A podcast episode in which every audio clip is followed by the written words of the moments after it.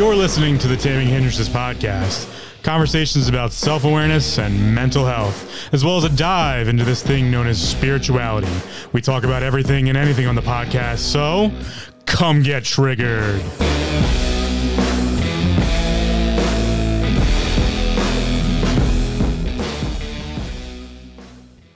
Welcome to another episode of the Taming Hindrances podcast. As always, my name's Phil. I'm the host and creator of the podcast, and uh, we got another topic for you.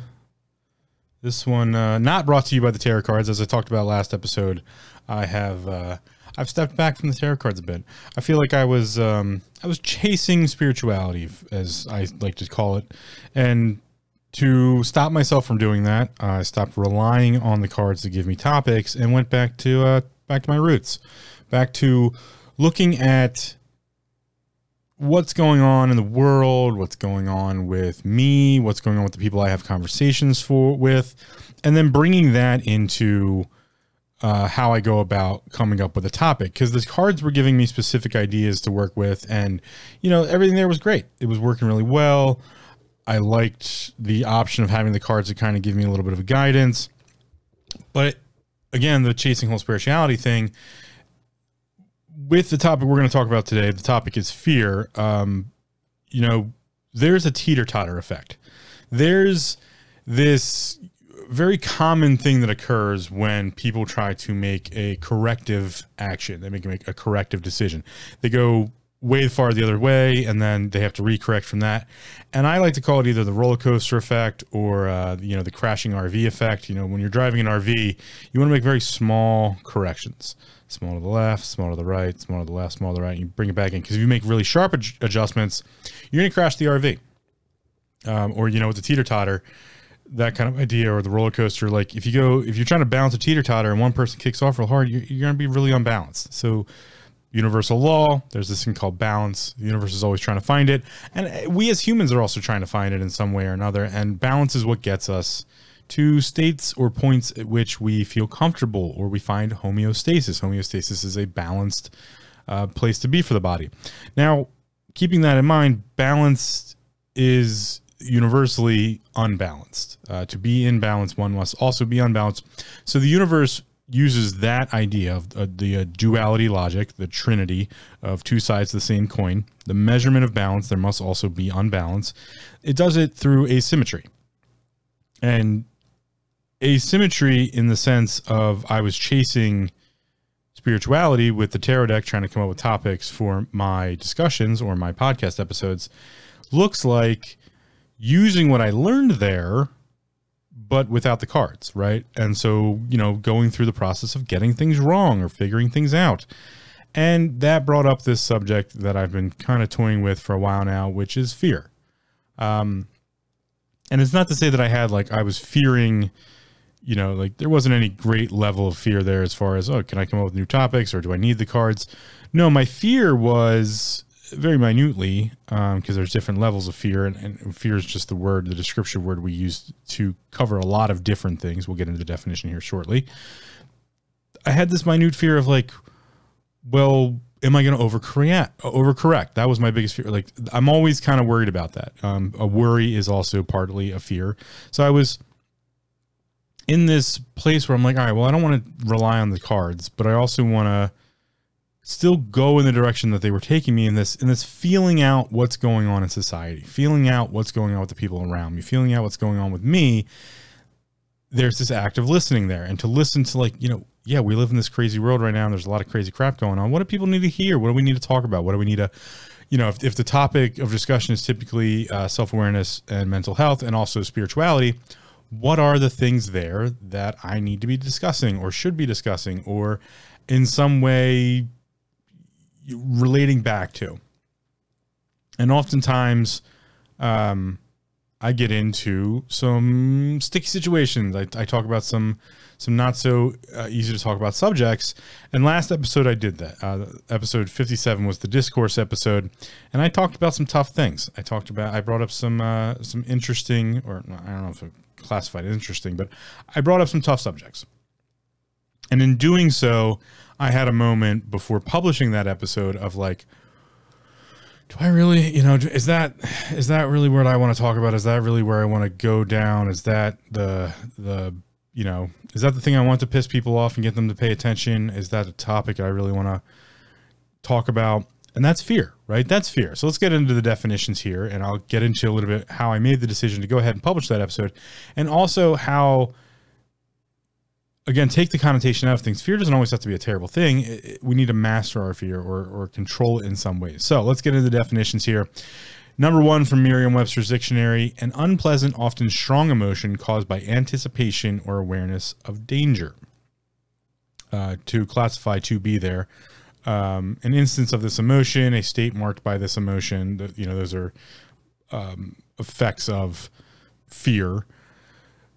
Second definition is anxious concern. So the first definition was kind of talking about anxiety a little bit. So we have a second definition here is anxious concern. Uh, that's also known as solicitude. Uh, profound reverence and awe, especially towards God. I thought that was an interesting one. We'll come back to that. As we all know, I like to bash um, formal organized religions. So I'm sure I'll be able to use that in some way. Uh, let's see. Last done here for the nouns is reason for alarm, also a um, you know, a, a signaling of danger. We have the verb of fear, um, which is to be afraid of, uh, expect with alarm, to have a reverential all of. That goes back to that third definition from the nouns, to be in reverence of something, specifically a god of some sort, to fear a god, to um, to feel small in the presence of. Uh, the archaic definitions for the verb fear are frighten and to feel fear in uh, ourselves, into oneself. Uh, the intransitive verb is to be afraid or apprehensive. So, fear for your life, um, fear to go out. Uh, those are our phobias. Um, those are partly fear based in the definition sense. So, back to number one here an unpleasant, often strong emotion caused by anticipation or awareness of danger. So, fear, the definition there also covers this thing like anxiety. And I thought it was interesting to step into some of the synonyms here of fear. So, we have alarm, dread, horror, terror. Uh, fearfulness, panic, trepidation, anxiety, fright, scare. Uh, in the verb side, we have um, to fret or worry, to sweat, to fuss, to trouble, to stew, to bother with. Um, let's step let's step one pace to the right. We're, we're, we're going to try to stay balanced here. So let's take one step to the right and look at, and I'm not talking in like left or right terms. Uh, just, you know, we're going to take a step, eh, pick a fucking direction. Um, you can't say anything nowadays without stepping on a landmine in that sense of like, oh, the right or the left or Republicans or Democrats, and none of it matters. It's all bullshit. And that's what I'm going to get into uh, specifically here with this idea of fear, because I think there's a piece of fear that a lot of people don't always look at. And it's one of the things you can do to better understand how the outside world is affecting you is to look at what's scaring you, what what is bringing you fear. Now, going back to that first definition, and what's bringing you an unpleasant, often strong emotion caused by anticipation or awareness of danger. These are the things that our body was created uh, or not created to. Um, parts of our body were created to literally that's the only function to do. We have the um, lizard brain, the hippocampus idea of the vagus nervous system connection. It's designed to pick up outside influences that might be trying to kill us. That's our fight or flight states. That's our parasympathetic versus sympathetic nervous system states our body is designed like most mammals are to pick up or most animals all like reptile mammal whatever you want to most things that exist and move and do and have predators or have things that can kill them are designed to experience something along the lines of what the nervous system does to us when we are in a dangerous situation um, and this comes in all different forms and, and factors and methods and ways uh, there's many techniques and concepts and principles that all engage with these things.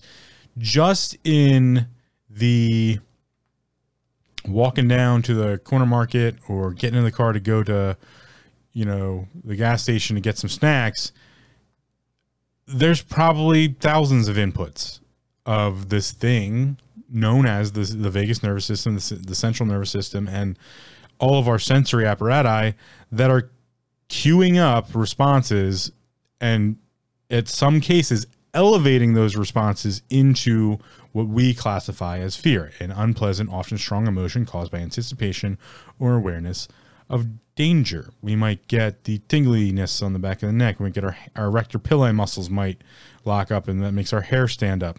Um, we might just get like a chill or make uh, like all of or uh, if you've ever experienced night sweats or night terrors uh, where you just kind of lo- you wake up and your body's locked and you're very aware of what's going on. And it, you know it was just something random that occurred in the house. If you hear a knock or a noise and you get that lockup position because you you don't have enough information to know what's really going on. The body's designed to recognize these things. If without this response without the fear response i can tell you right now we wouldn't exist. We would have been eaten by bigger things, um, by large cats, by uh, bears, by uh, wolves, hunting packs. You know, if the human system did not have a fear response, you wouldn't exist. No, no humanity would have existed. You know, something would have came along and ate us. That's one of the biggest responses a rabbit has is its fear response, and then the norepinephrine response that comes after that that allows them to just go gone, just hoppity hoppity hoppity hoppity gone. Um, they're constantly being aware. All animals are doing this because they have predators and they have to be, you know, predator prey. Even predators also have some sort of response structure built into their nervous system to be aware of their surroundings. So, my idea of fear is really awareness of your surroundings. To have the fear response is great. It's it's a great thing. You know, I like to take the connotation out of things, but sometimes I like to put a different connotation on them. And a fear response, without it, you probably wouldn't survive very long. Because you wouldn't know what's dangerous and what's not dangerous intrinsically. Just an intuitive idea of like, mm, stove's hot, shouldn't touch it.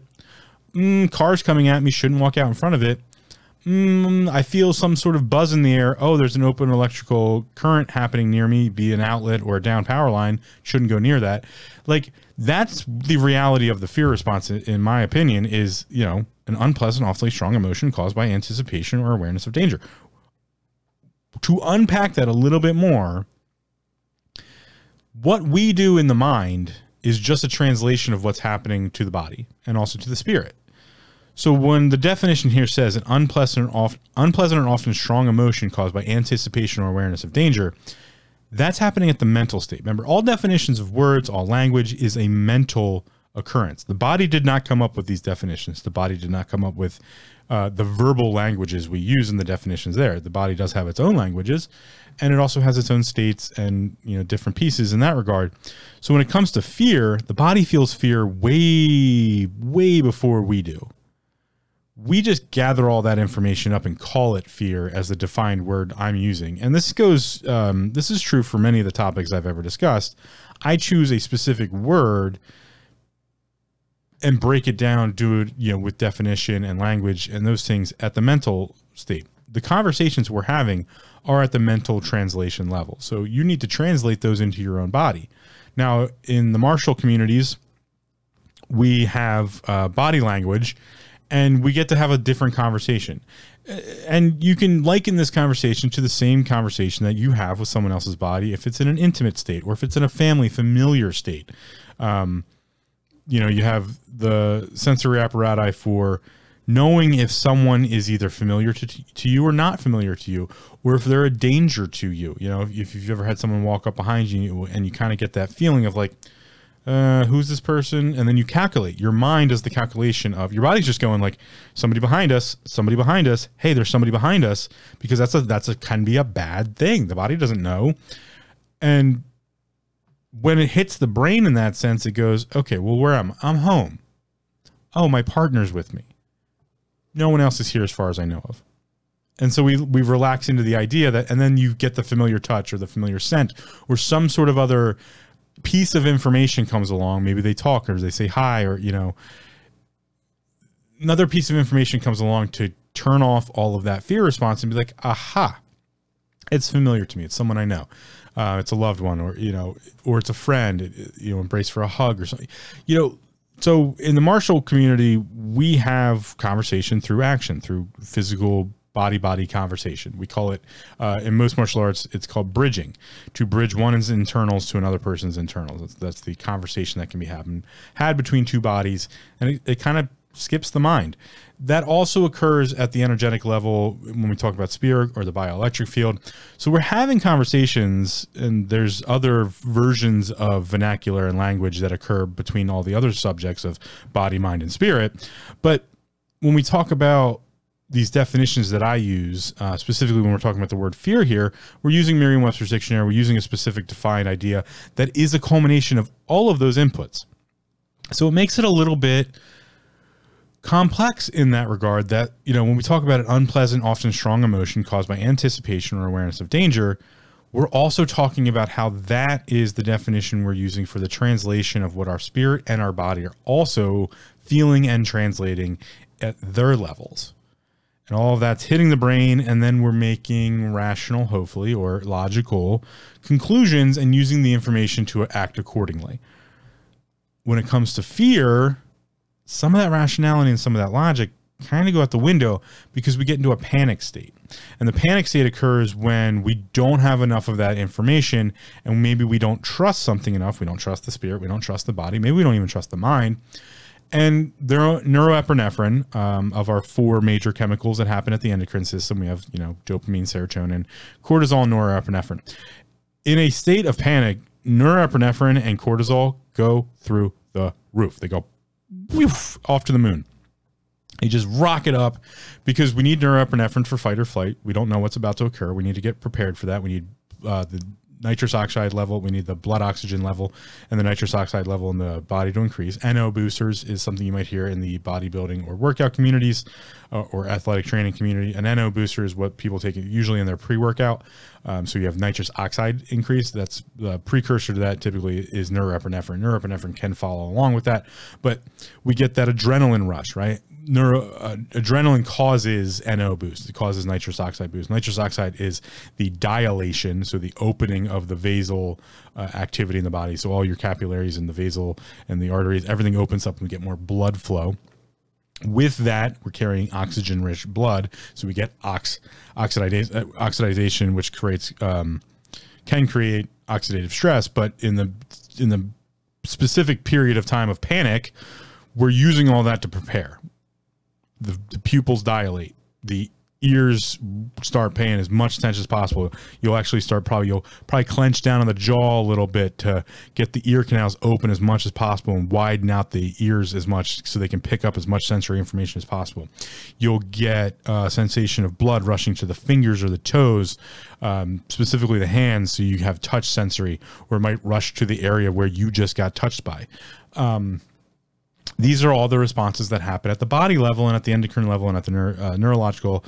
And I'm not doing any of this justice, to be honest. I mean, there's many people out there like uh, Dr. Andrew Huberman, um, or uh, you can look up um, Dr. Rimka. She uh, does a lot of work with uh, psychological uh, and the brain and talks about how, you know, traumas and all these things affect all of these different other aspects of how the body works specifically to the organs and the uh, digestive and even how we deal with outside influences as far as the body mind spirit connection. So she's a great resource to go check out as well. Again dr rimka i'll have a link on the archive website at taminghindrances.com but all of this other stuff is happening along with what we define here as an unpleasant often strong emotion. Well almost anything could bring that on, right? That could be anything from I ate a bad burger to, um, you know, but remember, it's also it's caused by anticipation or awareness of danger. So, you know, in the bad burger reference, there, like knowing something was like way too undercooked or something, like, and you bite into it and you get that sensory of like, oh, okay, no, that's not right, and you know, instantly the brain goes from fear to ew, gross um, that's just gross. But uh, originally, the state was fear. Like, if I eat this, I might get sick. This isn't cooked correctly. You know, so that's a fear response um, by this definition. So let's step into the other uh, definitions here because I want to expand upon this a little bit. We have an anxious concern. Um, that's anxiety, right? So everybody has.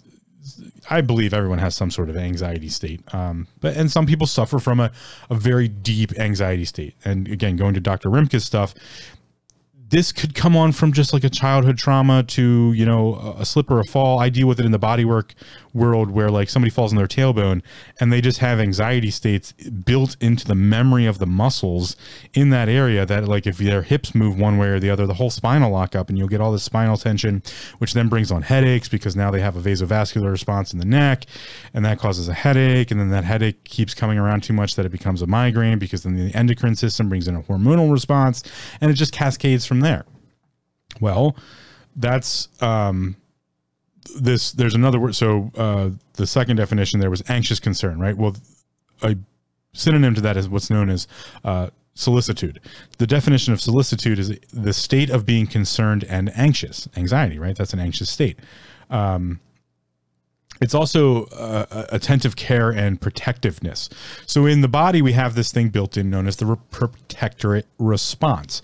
The protectorate response is built into you because, fun fact, uh, we're bipedal. And the specifically, we're bipedal in the sense that the way we developed, uh, I don't know what the story is there anymore because who knows, be it evolution or created by aliens. I don't really know. I don't think anybody knows anymore. Um, we got more stuff to figure out. There's some questions anyway, um, I'm half joking and half not joking. But the body has this thing known as the protective response. The protective response typically occurs due to the startled response. The startled response occurs um, when something like a loud noise goes off near us, or the startled response is that very first response we get to a fear state. Something occurs and we get startled by it. Um, you can see this in rabbits or small uh, prey animals when they you know their ears lock their whole body locks up they get into a tense response moment. That's a startled response.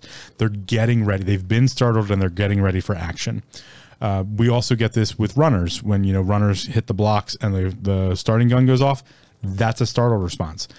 A good runner gets out of the blocks quick because they respond to the startled response by just running.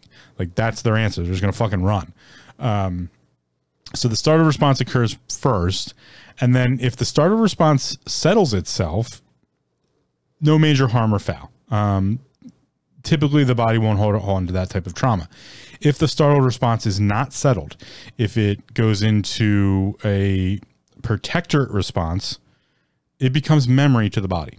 So uh, a reoccurring startle response, such as uh, when we talk about abuse, right? That would be a startled response somebody raises their hand towards a child or towards you, or if you were in an abusive relationship, uh, or in my case, when you know, I was in a um, sexually, I was sexually abused as a child. So like, it took a really long time for me not to have a startled response to the idea of intimate contact, just intimate contact. Someone touches me intimately, someone wants to kiss me, or you know, anything like that, and that eventually progressed for a while into my fear of um, just general contact with others that was outside of professional realm. Now I was a I'm a body worker. I, I work on people's bodies and I work I you know used to do martial arts. So when it was in a professional setting I in a, I was in control of, I did okay with it. And that helped me eventually get into being okay with non-professional settings.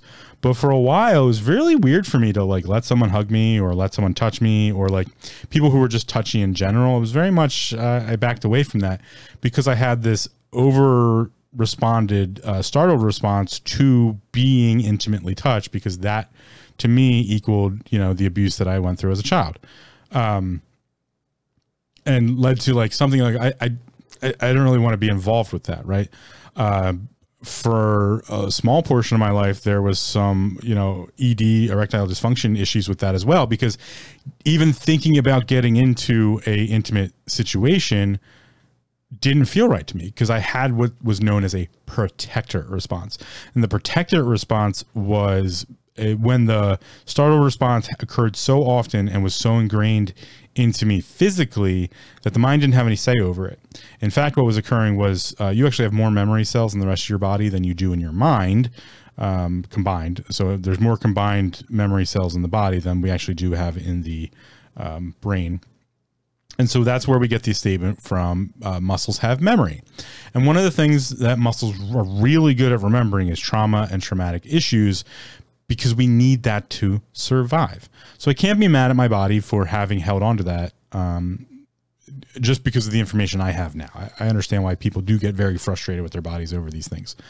So when we have a protectorate response, that's when the body locks up and we're bipedal. So typically what happens in a protectorate response um, is we we lock up the front. We call it the superficial front line. It's the front fascial line of the body, and we lock that up as hard as we can. What occurs there is the intercostal muscles, the little muscles in between your rib cage, they shrink as much as possible to bring the ribs together. So they actually want to get the bones as close to possible because that creates our suit of armor. Our ribs are our armor. The second thing that also does is by the tension of the intercostal muscles, they pull tension on the fascial lines of the deep core line and bring the organs up against the rib cage wall so that they're tucked up and protected. Um, and can deal with impact or deal with anything that might be coming at them and then second to that, we get the sternal line uh, and into the abdominal. We get a lockdown effect, so we want to pull ourselves forward. And actually, if we let this go too far, uh, it would pull us right into what's known as the uh, some people see as child pose, but it's also the um, oh, blanking on the word here, uh, curling up into the fetal position. That's that would be the that that would be like the full response if you let the fascial system and the musculoskeletal system go right into a protectorate response. You would actually just curl up into the fetal position. Um, that's to protect the front organs. When that occurs in my bodywork side of things uh, then the back has to work three four times five times as hard to get you back upright you know? And with this memory function if you're in a bunch of startled responses and then that becomes a memorized protectorate response and you're stuck in this protectorate response, you're going to have all sorts of issues. You're going to have digestive issues. You're going to have breathing issues. You're going to have um, lower back and upper, you know, neck issues because you can't pull yourself upright. You're going to have imbalance to the hips. That's going to fire down through the hamstrings uh, and follow that superficial back line down to the ground because you can't do what's known as grounding or rooting. And then you're going to get a tight soleus, and that soleus is going to tighten up the gastroc and, and actually eventually rely on the gastroc to do its uh, work. The gastroc and the soleus are the muscles of the calf muscle. And then from there, the Achilles tendon is going to get tight because now the gastroc and the soleus are tight, and they're both doing the same action, which is trying to flex the knee but by doing that, they have to actually propriocept the um, um, plantar flex the foot, and that makes the Achilles tendon tight. And then from there, the uh, fascia of the foot, so you might get plantar fasciitis because you're in a protector response. This is how interconnected all of these things are. And so when we talk about fear, we have the body's fear response, we have the mind's fear response, and then there's a spiritual fear response that I haven't even gotten into yet. But um, all of these things are part of anxiety, right? So just being anxious, just being anxious about something is enough to cause a stressor to the body, to cause a startle response or a protective response, and make all sorts of things go all wonky. And the more we do that, and the more often we do that, and the um, the greater the what's the word I want to use on this one? I don't want to say severity, but I guess severity would work. Intensity. We'll use intensity instead of severity. The greater the intensity of these res- uh, responses on a regular basis, the longer we're going to hold on to them. And then eventually gets to the point where we don't let go of them and they sit. And now we have what I call just fear in the body. Your body has fear stuck in it, has some sort of anxious resp- response stuck in the memory of the body. And a lot of my job is coming around and working on the body to help release those things. Uh, and that can be done in many different ways. Bodywork's not just the only way. You can get chiropractic, you can get acupuncture, uh, you can get psychological, or you know to go through counseling. Um, there's supplementation that can help with this. There's all sorts of other you know areas to bring in to help with these responses, but they are a buildup of a fear response, a unpleasant, often strong emotion caused by anticipation, awareness, or danger, an anxious concern, also known as solicitude, um, a reason for alarm, which is called danger.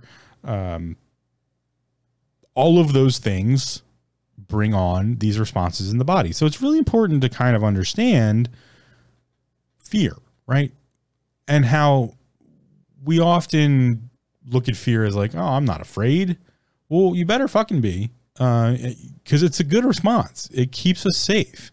If we didn't have that protector response, we wouldn't be able to defend the organs. And then anytime, you know, in um, pre-modern warfare and even in current modern warfare, uh, if you took impact, you know, uh, let's I'll use it in the martial sense. You know, if your body doesn't experience fear or know how to use that cautionary tale of like always flinch, always flinch. I I can't stand when people are like, oh, I don't flinch.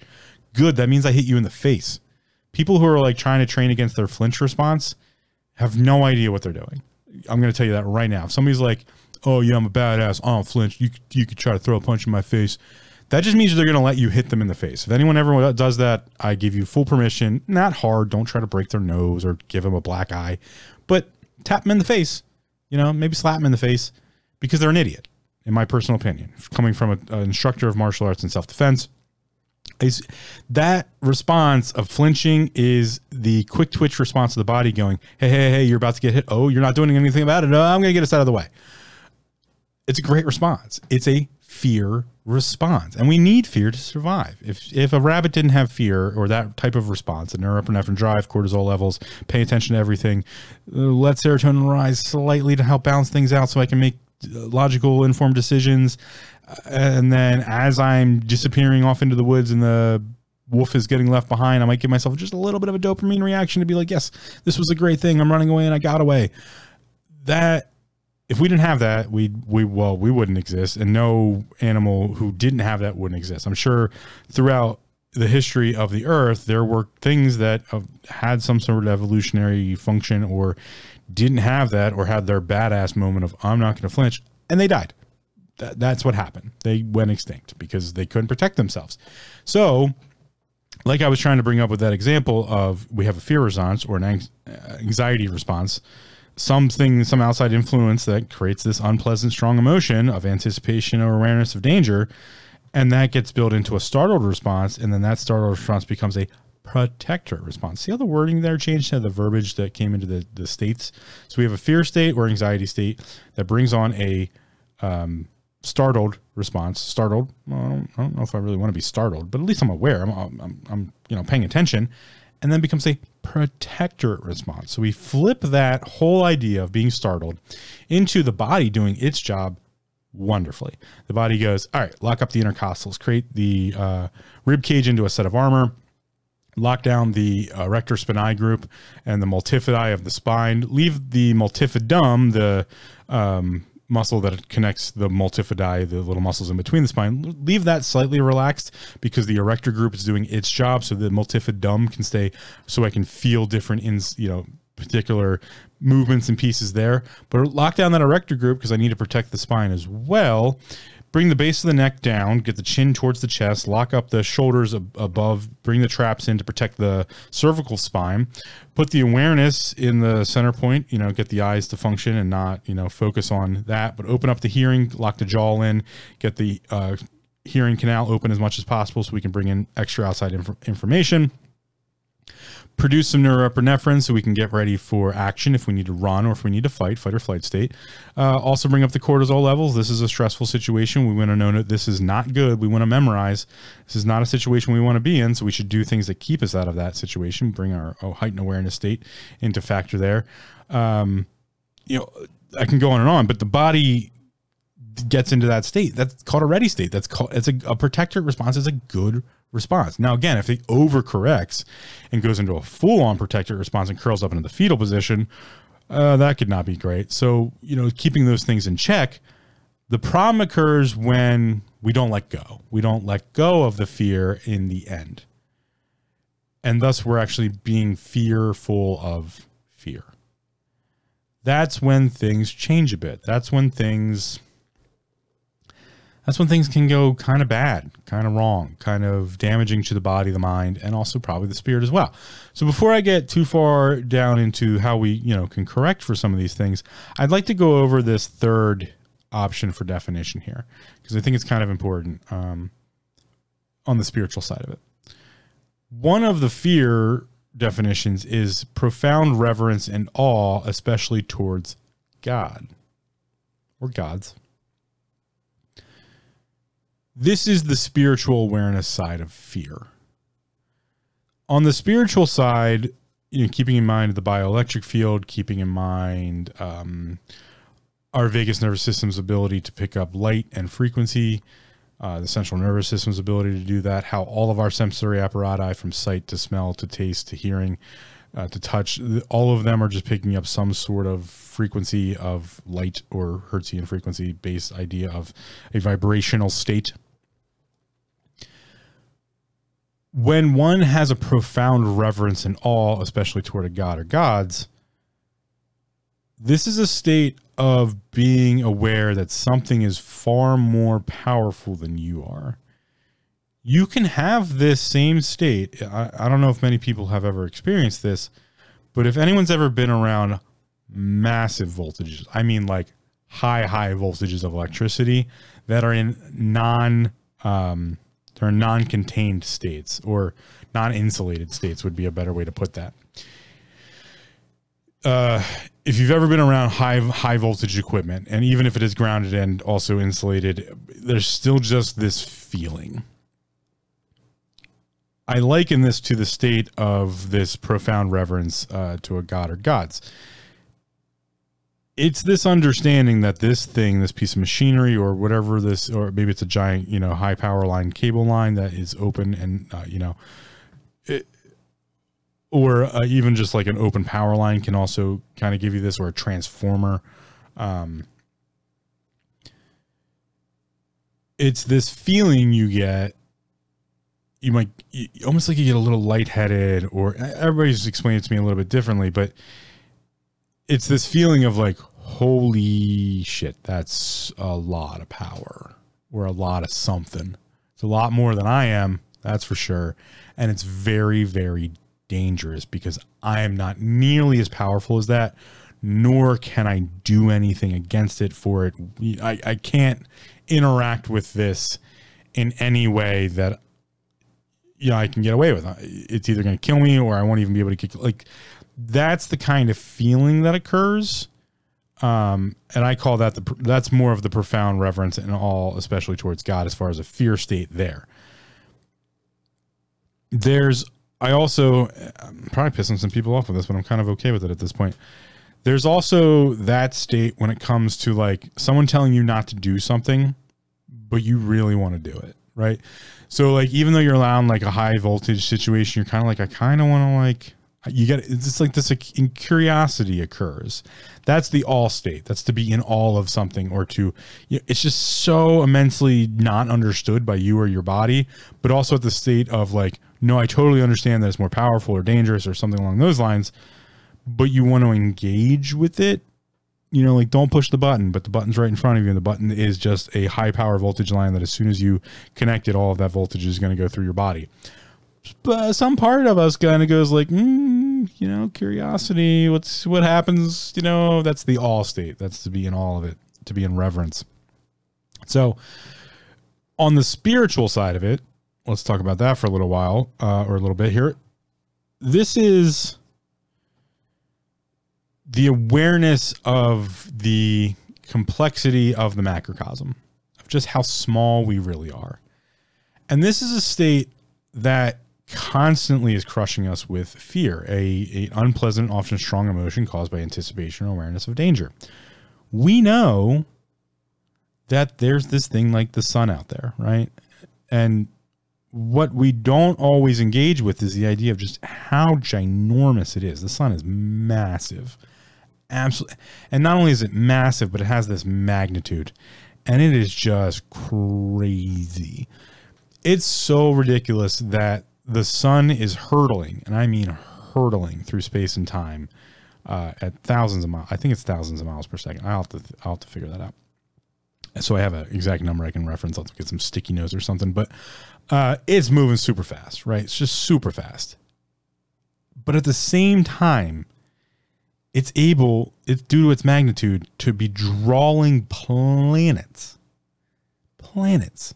Not just us little Earth or little Mars Jupiter, Venus.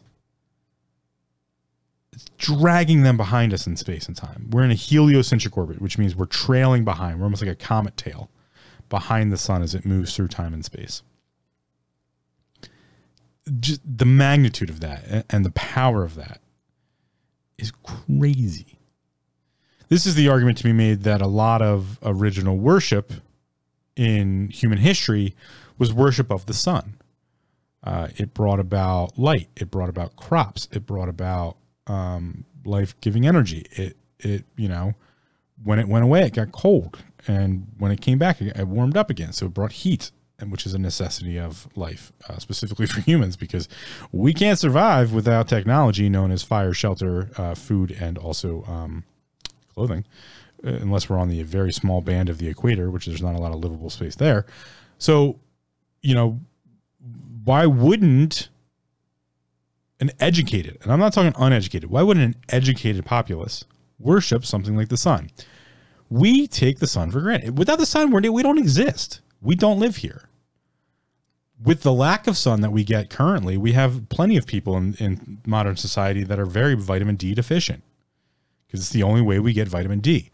The only way we get one of the most important things in the body is from taking the uh, radiation from the sun and using the melanin in the body to turn it into this thing known as vitamin D, and then storing that in the subcutaneous fat and also uh, in some of the bone marrow to produce something known as provitamin D hormone.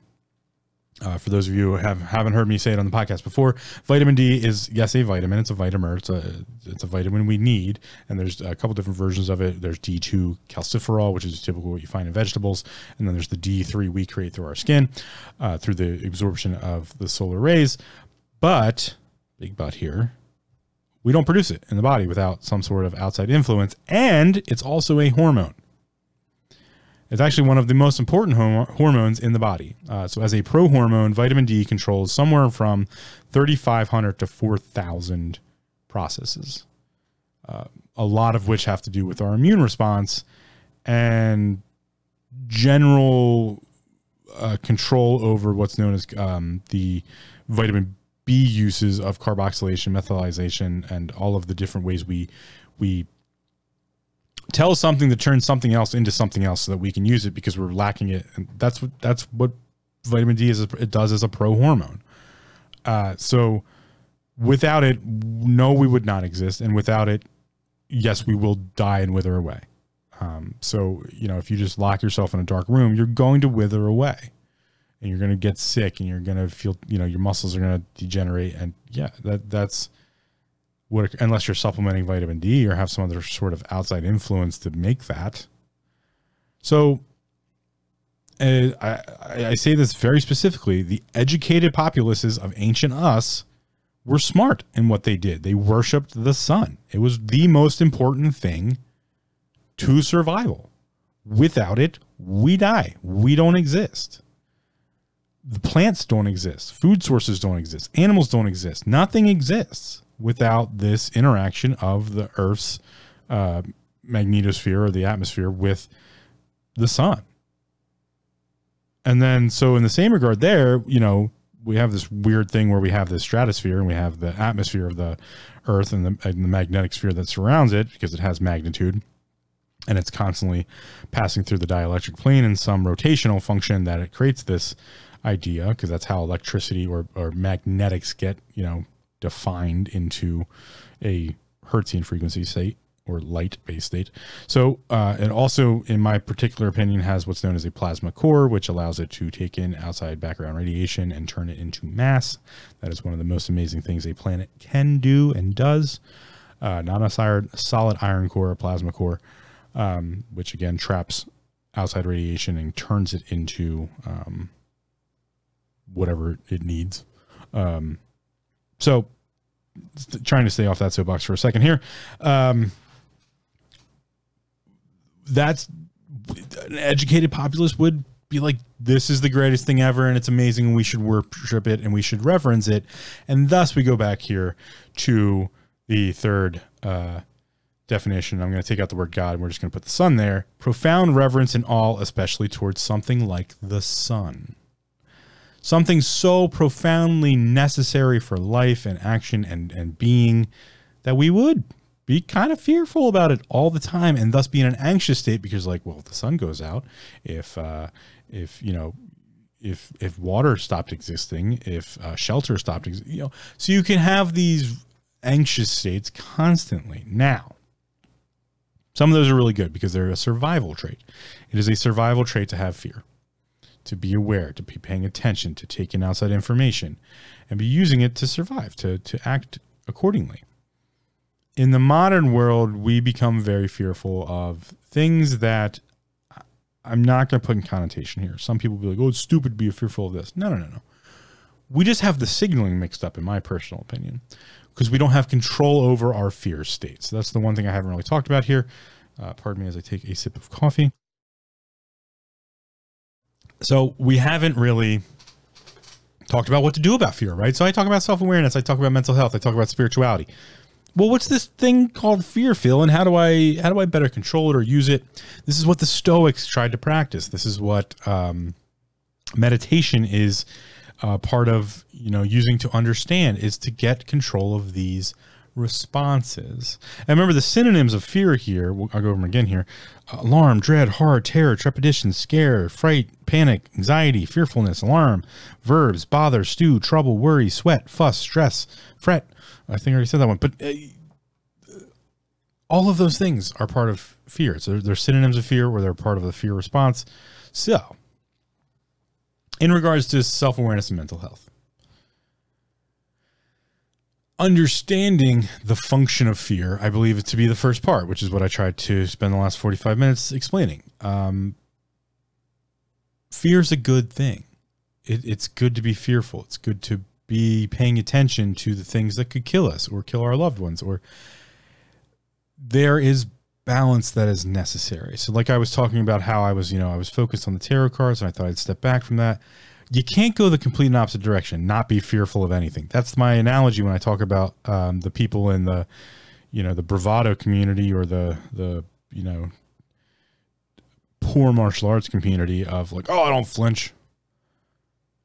That's stupid. That that doesn't make any sense. There's no logical reason to want to have that to happen. You want a flinch response. You want to control what happens after it though. That's they want to eliminate the thing that's keeping them from getting hit in the face. What you really want to eliminate is that reaction being the last step in the process. I'm just going to flinch. That's that doesn't work really well. Um that that response is a poor response to just flinch and then that and lock up. That, that's not going to go well. So really, you want to have a fear response. You want to have a flinch response, but then you want to control what happens after that. And that's typically where the point at which anxiety sets in a little too much. And we have anxious states and we get this startled response that becomes a protective response. And sometimes we can't control the outside influences. Um, I was far too young and far too unaware of the world or understanding of you know, sex and sexuality to understand that I was being sexually abused. I just knew that there was some sort of abuse happening here, and I wasn't really okay with it. And, but I didn't understand really what was going on.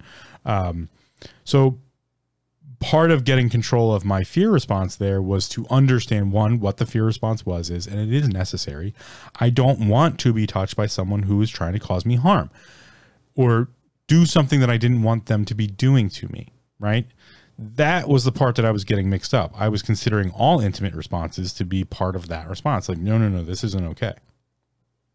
In fact, what I needed to rearrange there and rewire was, oh, control, right? Control of the situation. And that's where, you know, in the self awareness and mental health state, it's where's the control structure of fear? we want to have a startled response. We want to have a twitch response. We want to have that, you know, reaction of like, no, no, I don't want to get hit in the face. But what happens after that is the control of that response. The initial response is, in my perspective, is nearly always a good thing, right? Yeah, we can overreact. That's fine. But underreaction usually leads to something bad happening, either, uh, you know, getting punched in the face, getting hit by a car. Um, the overreaction can also have poor uh poor outcomes. But you know so i guess i should say in that sense of like we want the initial reaction. We don't want we want a balanced initial reaction. We want whatever you know little reaction we're going to have and then control after that part and to do that we have to be aware of the state that we got into and that's called a fear response state and so the fear response is good and bad. If we let it go too far, it's bad. If we let it, if we initially have it, it's good. So we want to stay in that balanced state and not allow the anxiety, not allow the anxious pieces to set in. And it's really, it's not easy. It's tough. That's, you know, someone who suffers from anxiety is probably like right now, like, dude, like, yeah, this is what I go through all the time and it fucking sucks. And like, I don't know what you're talking about. Like, controlling those states is a really tough thing to do specifically for an over anxious person. But first step again is to understand that the fear state was the right state. it's it's hard to wrap the logic around it when you're in these anxiety states, but like being anxious was the right answer. Allowing that to cascade into a spiral um, that was not being in control. So it's, in my personal opinion, not the best idea to try to control the fear state.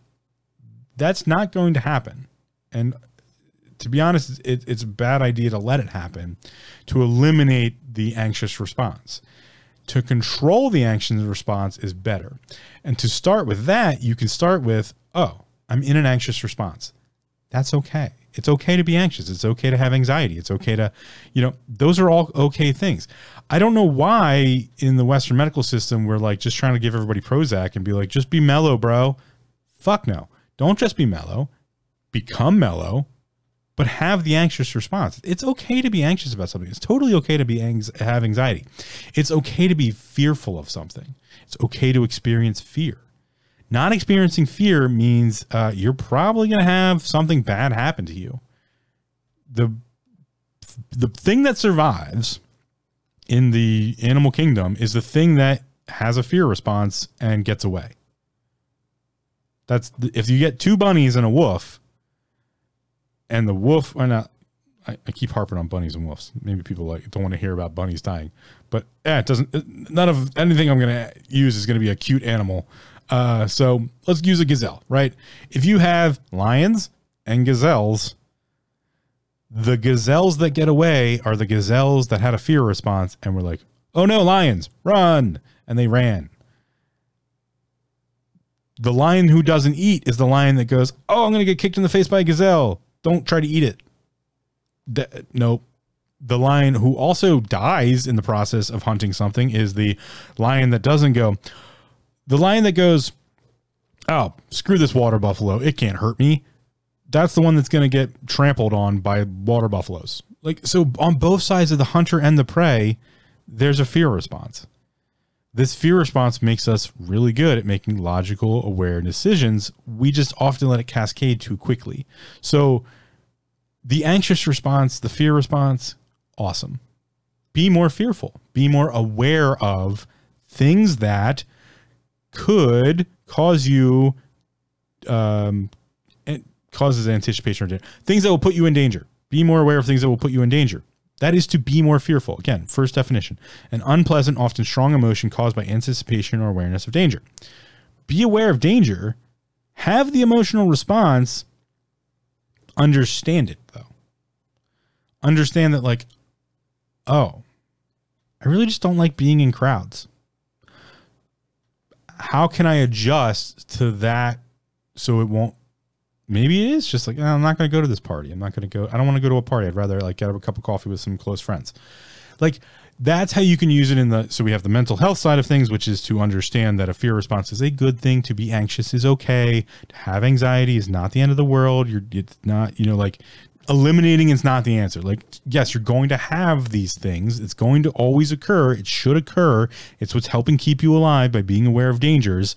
But maybe we need to market down the dangers that we're being scared of or like you know maybe there's some irrational fears or maybe there's a trauma that's causing this and causing the startle response but it became a protector response which is now a memorized function of the body. You know so maybe we can unpack those things and get better to a maybe not being in an anxious state all the time or on the other side of it you know maybe we can like go into the idea of like okay, am I having too strong of a reaction? Am I having too little of a reaction? And you know, play the balance game there. Like, okay, like maybe you understand now that anxiety, fine, fear, fine, but oh, maybe I'm just having too strong of a reaction and I need to kind of figure out what's causing that. And then we can bring that into the the mental we take it from the mental health into the self-awareness state of like, oh, maybe I just won't put myself in positions where that I can allow that to happen or maybe I'll do it less frequently. Uh, one thing that happened with me recently is I had to go to two events that were a lot of people, and I don't do well in large crowds. And often um, I turn into an ambivert, which is uh, well, I turn into a extrovert because I'm an ambivert, which means I would much rather prefer to be an introvert and be alone and be in my own space and in control of my surroundings and know what's going on. Maybe just a few people here or there, small groups. putting me in a large group of people, I create a large bubble around me as quick as possible. And if I have to get engaged with the situation, I become an extrovert, which means people pay attention to me because when people pay attention to me, I know where their attention is. I know what they're doing. I know where they're looking, why they're looking at me, and I I can engage with them and I can keep them on some functional area of my center line. And I also know where they are and know how to control them slightly in the sense of like where I move and then where their, you know, awareness moves and visual cortex. I become an extrovert to control the situation. If I can hide on the sidelines or hide in the peripheral or, you know, slowly slip away, I often do when I can't do those things, I'm very good at being in control of the situation. I'm kind of an asshole that way. Uh, sometimes I take a little too, too much control of the situation and I don't allow it to be more organic or, and I do this as a functional feared response. I don't want to be in a large group. I don't trust everyone. I don't know what's going to happen. There's too many variables. I want to know where all the exits are. I want to know who's carrying what, why they're carrying it, how intoxicated they are, um, you know, what their previous qualms with me might be or not be, or some what are their previous qualms with someone else. Like I want a balanced homeostatic state. I don't want all of these extra variables to have to deal with. And if I can't leave, then I have to engage with them. And if I'm going to engage, I go to my martial situation of I'm going to take control of the situation. I'm going to impose my thought, my reality upon the situation so that it can't be done to me that's how I deal with situations. And recently I had to be in one of these situations and it was a very nice, it was a wonderful celebration. Uh, and it was great. It was great. Everybody had a good time. It was great. Right. I was just a little uncomfortable because I had to be in a state of like readiness and like, and so I turned to an extrovert. I dance, I talk, I go around, I, you know, I, I crack jokes and I engage with people. And then like as soon as I'm getting too overwhelmed, I hide, where I, you know, and I escape, and then I, and then I'm like, okay, now I got, now I got to go back, and I'm playing this balance game of like, okay, go engage, all right, now disengage, and it's a fight for me. To be honest, the way I treat it is like I, I treat it like a combat situation. I treat it like, all right, I'm going to engage, I'm going to disengage, now I'm going to lock, I'm going to hold, uh, now I'm going to take a superior position, I'm going to give up that superior position to take a new superior position later on. It's this constant mental game like that. I also had another situation very shortly after that where the similar thing it was a party, great time, people having a great time, great celebration, everybody's awesome. Um, but I, it, eh, eh, there was also a lot of new people for me, so like that was a, like a whole thing. And again, I did the same thing, like I engage, and like everybody's like, "Wow, man, like are you sure you're an introvert? And I'm like, I am because you don't understand what's going on here. Not, it's no fault of their own. I've never really talked about it. They, I, I, don't allow it to be kind of seen because that would take a weakness and you never give a weakness because if you give a weakness, you better be giving a weakness to take a superior, eh, again, all the engagement terms and everything that happens in my head. And then the one thing no one ever sees, or I should say one or two people in the world have ever seen, is what happens afterwards. my anxiety builds and builds and builds. That the reason I'm fearful of the engagement in the beginning of being in a social interaction with a large group of people or even just a long social interaction is because I know what it's going to do to me afterwards. After these two soirees or parties, uh, celebrations, I didn't sleep. Uh, I usually get one or two hours of sleep, maybe um, I get very drained, very tired. Uh, I just feel very, um, I get into like a depressive state that used to spiral out of control because I didn't understand what was going on. So, yes, I am fearful of, I'm wary of large groups and social situations. And so I try to limit the amount of them I do because of the aftermath. The aftermath is typically my brain running through every conversation, everything that was said, every interaction, even the ones that I wasn't there for or was just paying attention to or heard about. Every line, I break it all down. I I try to put it all back together. I create this weird web map and like all of these reference points. And like, then I get into a memorization thing of like, did I talk to someone in a professional setting and maybe they'll come see me at my job and then I'll need to know like what they told me when they said, you know, cause I expect to be on my game. Like I treat myself at a high level. I want to activate at a high level. So if I have a conversation with somebody at a party that I got invited to and I was interacting with someone and I gave them a business card and they told me about their frozen shoulder or they talked about this or their hip and like or and then also like oh they talked about their family and like oh they're you know this background. I want to I want to have that queued up and ready when they come to see me at my job. Because I'm a professional that way and I like to bring those things in. I, I, like to make them comfortable. I like, you know, to have that stuff ready to go so that we can engage and we can have a good rapport so that they can trust me so that I can help them because I need them to trust me to help them. That's, that's part of my job, a good deal of my job or any, you know, uh, anyone doing any kind of therapy or therapeutic practice, a lot of the job is getting the body, mind, and spirit of the other person to trust you enough to help them. They did the hard part first. They decided they needed help and they were going to seek outside help to do that. That's a fearful state right there. It's a very scary thing to do. So it's my job to activate at a high enough level that I can build a trust and a rapport with them as quickly as possible so that I can get them the results they're looking for. And that requires their body, mind, and spirit to trust my body, mind, and spirit to help them to be there to help them. And to do that, I need to pay attention at that party, you know, what they told me and, and all the other extra things. So that even if I do forget a little bit of it, I can at least have the reference point to ask. And so my mind goes through these fucking acrobatics of what did that person talk about? What did that person say? What was their what was their reaction? To, even if it's a nonverbal thing, like okay, this person said that, and then I was paying attention to this person over here. What was their physical cues and reactions? And then I, I do that on every level. I do it at the body level, the mind level, and the spirit level. I also do it at the combination of the body and mind, which is heart, and I do it at the combination level of the spirit and uh, mind, which is soul level. I do it at every level. I, I execute the understanding of like what happened, what occurred, and I run through it over and over and over and over and over again because repetition is the mother of all skill, and it also helps with memory function. So I just repeat it over, and so I don't sleep and then I try to distract myself and I can't distract myself. So I go back to it and I dive into it. And then yeah, I take a break. And so I don't sleep the next day usually. I don't sleep that night. I, I probably, I might not sleep very well the next night. I've gotten better at that. Uh, thanks Cliff High's Pure Sleep. Um, I've also, you know, I get just very drained, not only because I didn't sleep, but because I had just had to be, I'm very engaged in these parties, trying to pay attention, trying to memorize all these things that are happening. And I have a little bit of a photographic memory in that sense, but also I just have a memory. I just have a really good memory that I use. Um, but at the same time, I'm in my my personal bubble inside of what no one sees because I'm putting on this extroverted face, this mask.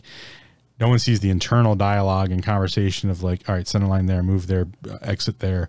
Um, is that person okay? Is that uh, is that little kid about to trip over? The, like, I'm watching everything paying attention to everything all the time while also paying attention to my position in that space and always being in a ready state of like I am the one usually qualified to to produce medical care if something bad goes or happens or goes wrong. Like I just am prepared for those things. Uh, I'm also the one that will typically like respond to like you know cleaning something up or you know I'm just a service minded individual, so I'm always paying attention to these factors and functions and doing and it's a lot for me to try to let go of all that. So i'm really fearful of being in groups or parties or going to events because i know what it's going to do to me. It's not fun. I don't like it. I don't like the recovery that comes from just going to an event. It's just it's not it's typically the recovery is typically not worth the momentary gain of the function. So i'm very choosy about the functions i do go to uh, so it's a huge statement if I show up and I, I turn it on. Like, I know what that's going to do to me. So when I do that, a lot of people have no idea. Like, this is me honoring the situation uh, because I know what's about to happen to me. I know the next three days of my life are going to be kind of shitty, and I could spiral out of control back in the days. Now I'm I'm much more aware and in control of it. But like back then, back when in my twenties, oh, spiral. Just a simple intimate reaction uh, intimate uh, situation with someone and i don't even mean like a sexual intimacy just like someone told me something like that was a secret or like told me something in confidence or needed to talk to me about something or like came to me for um, advice on something could spiral into 10, 12, 14 days of me running that conversation over and over, grinding it against the stone over and over and over again, adding alcohol or drugs to get to just get out of that mindset, to get away from that just constant crushing, wanting to like, okay, like what did we did I say the right thing? Did I not? This is my anxiety response there. Becoming better aware of it allowed me to take better control of it. And that's a lot of what self awareness is all about. That's a lot about mental state is all about, uh, mental health is all about. And so, you know, being aware and then also acting with that awareness, acting with the understanding that no, fear is a good response. It's good for me to be fearful of going to these, you know, big soirees and parties and stuff because I know what it's going to do to me afterwards. So how can I, you know, better adjust for it? So I I've adjusted enough now that it's typically I just don't get a lot of sleep that night. I'm tired the next day. I'm drained. And I know. Okay. Get through the workday. My client uh, my clients are all owed that every time I get through my workday. And then take the day off I'm going to work out or something like that or do a light workout just to get that dopamine response. Have a decent meal and try to get to bed early. You know, don't stay up late. Don't you know, don't do anything else. It's going to be like, don't definitely don't do a back to back. Oh, that's that's.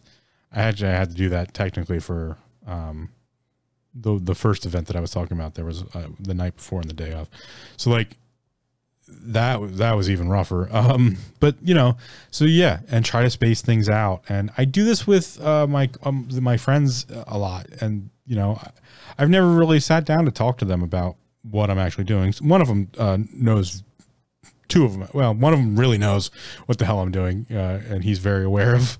Like, all right, give him some time. He'll be back. Yeah, he'll come back around. He'll you know hang out again, but he just needs time away. Um, that's just how I am, and, so a lot of them don't know that like the reason I disappear for six months to nine months at a time, three months at a time, like, and then come back is because I just can't. I, I just, it's not in me to be that type of person. I'm just not it. I'm an introvert. I'm a sage on a mountain. I, I like my my space. I like to be in control of my space. I like to do my thing. Um, even when I did public speaking, that was a lot to go do a public speaking engagement or to you know speak with groups of people. Um, I used to talk about my story and talk about the things, you know, I'd be much better at it nowadays. Uh, hit me up if you want me to do a public speaking event for you. But uh, uh, there's a contact submission form on the website. Um, but you know, back then it, it, took a lot out of me to go do those things. Uh, just because I would run through it over and over again of like, did I help someone? Did I say the right thing? Could I say that a different way? And yeah, part of it was applying my trade of being someone who connects with other people and, you know, talked. I used to talk about my my suicide attempts and my experience there of how I you know combated depression and um, my small bout with you know drugs and alcohol a little bit. Not that I you know I, I wasn't anyone who really needed to seek like professional help, but I did. I had a problem. You know, I I drank too much. I you know used marijuana as a crutch. I you know so that would also take a lot out of me and then then it would add to it uh, and so it was a poor time in my life to have decided to even try to get on the uh, soapbox to do those types of things. But I did it because I I like to help people. Honestly, like that's what it all really comes down to. That's what this podcast is really a lot about. Is I like to try to help people. I like to try to build these connections and have discourse, as I talked about in the last episode. So the fear response can be beneficial. I learned to be afraid of doing these things too many times back to back. I also learned to be afraid of drinking alone at a bar because I knew if I was drinking alone at a bar, it was because I had to drink socially because I couldn't trust myself to drink alone um, in my house because something bad could happen.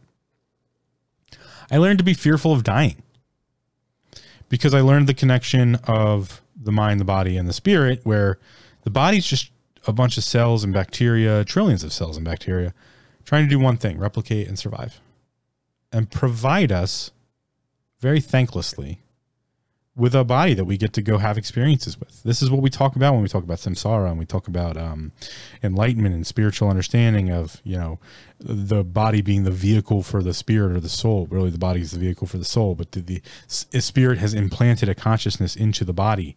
Um, that's that's what they're talking about. Is that like this is a thankless job this body does for me, my consciousness.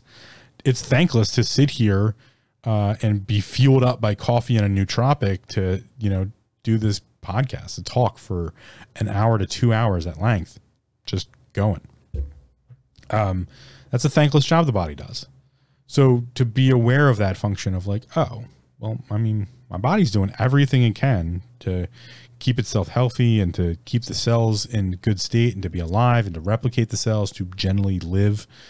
Um, me taking that away from it is a asshole move. Uh, not to say that you know, I'm not trying to call anyone who committed suicide an asshole, but for me personally, like I had to take it to that level of like, dude, you're being a dick. Like you're totally being an asshole to your body.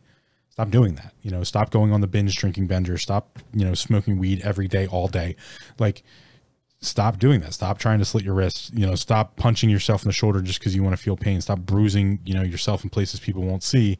Um, stop cutting. Stop, you know, doing these things that cause yourself harm. Stop going to a martial arts class just because you want someone to take their anger out on you and hit you and like be the punching bag for them. Stop doing that at, at a mental level.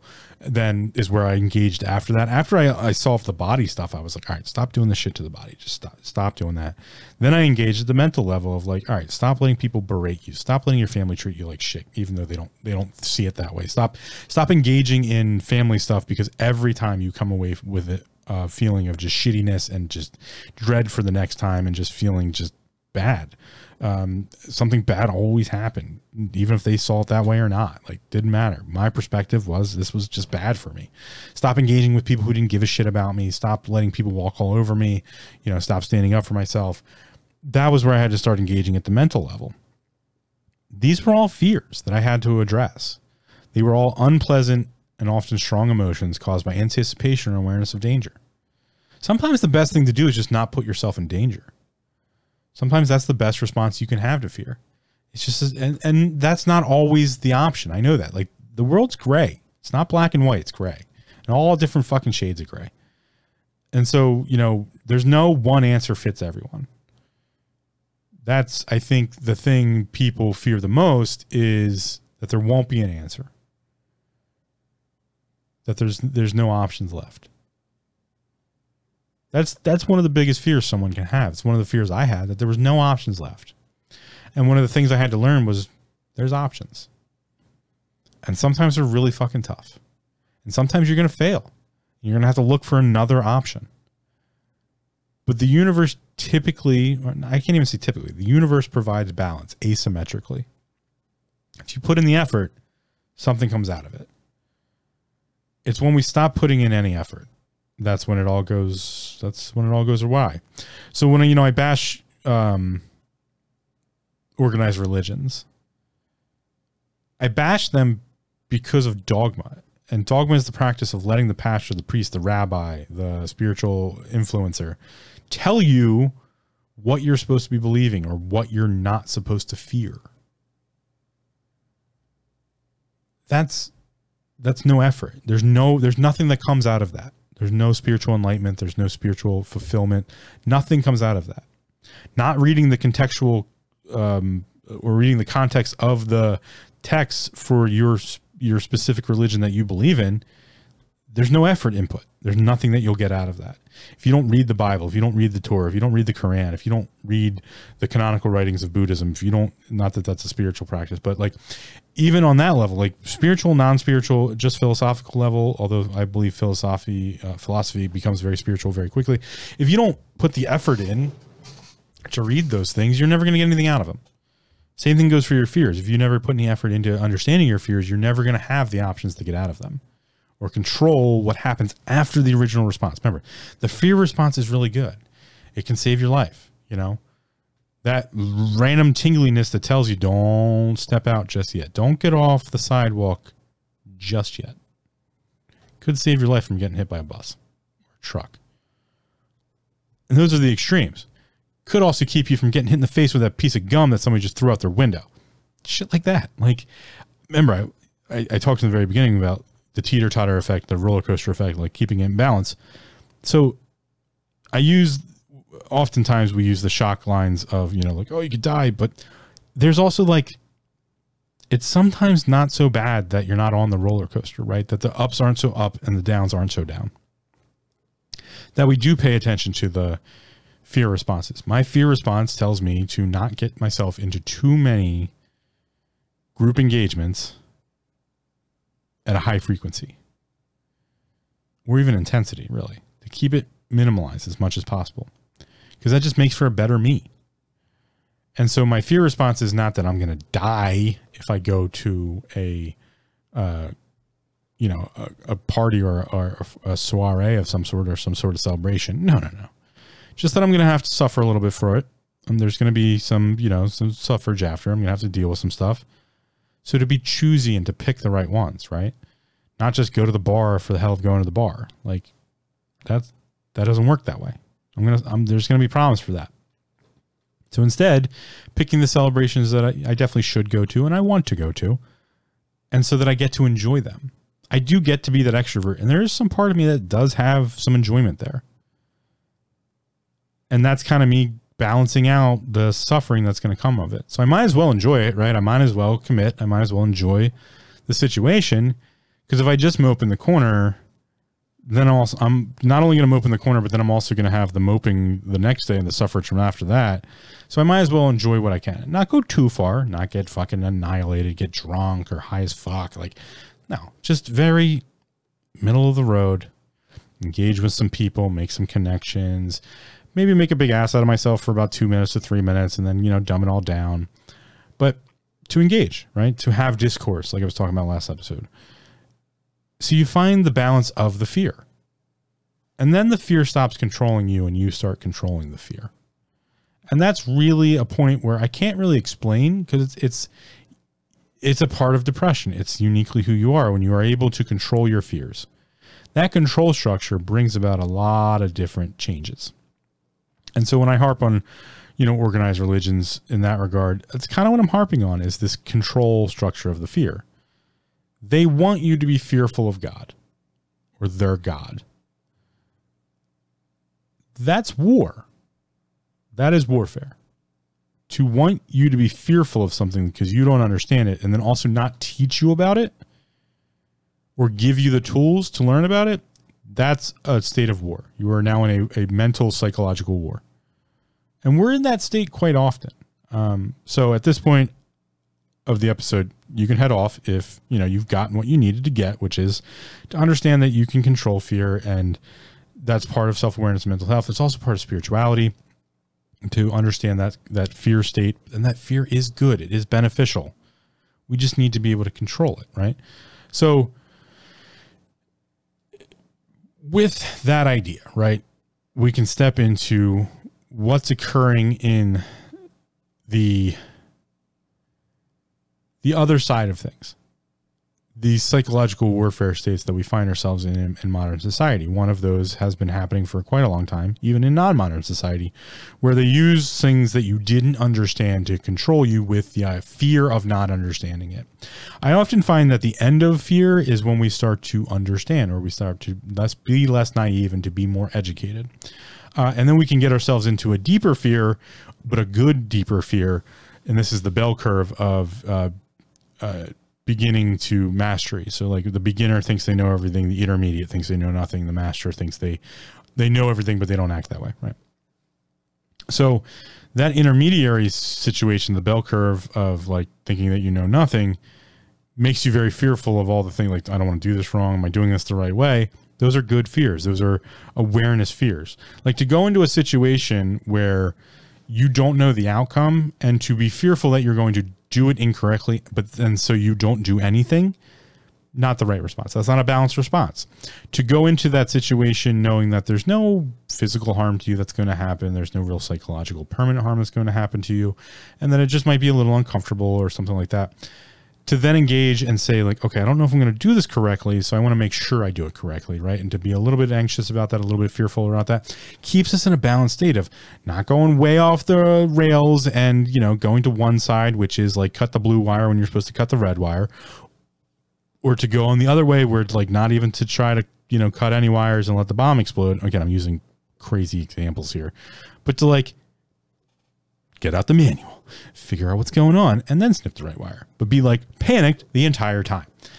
That's a balanced response, really. That's an asymmetrical balance to, you know, so when I'm in these situations and I'm internally screaming, run away, run away, run away, run away, find a corner, put, you know, but also engaging and talking and being jolly and cheerful and trying to be funny and make sure people are having a good time. That's kind of an asymmetrical balanced response. That's what I take it as. Like, yeah, I gotta be an extrovert for a little while so that I can go back to being my my introverted self. That's a balanced response. But unfortunately, what's happening in society for the most part is people are being forced into engaging into things they don't understand or don't know and then the people who are telling you that um, using that to create fear or to breed fear, right? So in modern society, we have this thing called the news, um, and it's pretty regular all the time 24 7, 365 in your face. Uh, we have social media, we have Twitter and Facebook, and uh, we have Instagram and and all these other platforms. Um, we have YouTube and we have uh, Discord and we have um, Telegram and just all of this stuff, right? And some's good, some's bad. Everything's got to be balanced, right? A lot of it's out of balance because a lot of it's pressuring people into fear, into anxiety, to get a response out of them. And I did that throughout this this episode for a very distinct reason. I used extreme examples while also talking about balance to get a shock value out of you. Be like, oh no, I need to be fearful of fear. No. What we're seeing is people containing a situation using psychological warfare. Um, and one of the biggest things I've always said is that, you know, you were born into war. What humans do is war. We are a warring species. We invented war in the this world on this planet and the way in which we fight it and go about it, and we are the best at it. And we're also we're even at that we are competing and fighting to be the best at it in every way possible. So in that regard, we get into what's known as the psychological warfare, and that is what I'm doing at some level when I'm being an extrovert, when I'm making people pay attention to me, keeping people aware of me or my awareness so I can keep them where I want them in my centerline regard in regard to like who's a threat, who's not a threat, who I can control, who's an ally. It's a psychological event. I try to keep myself in check as best I can. My ultimate outcome is the the way I win the war in that sense, in the psychological war of, of an extroverted situation, is everybody has a great time. We have fun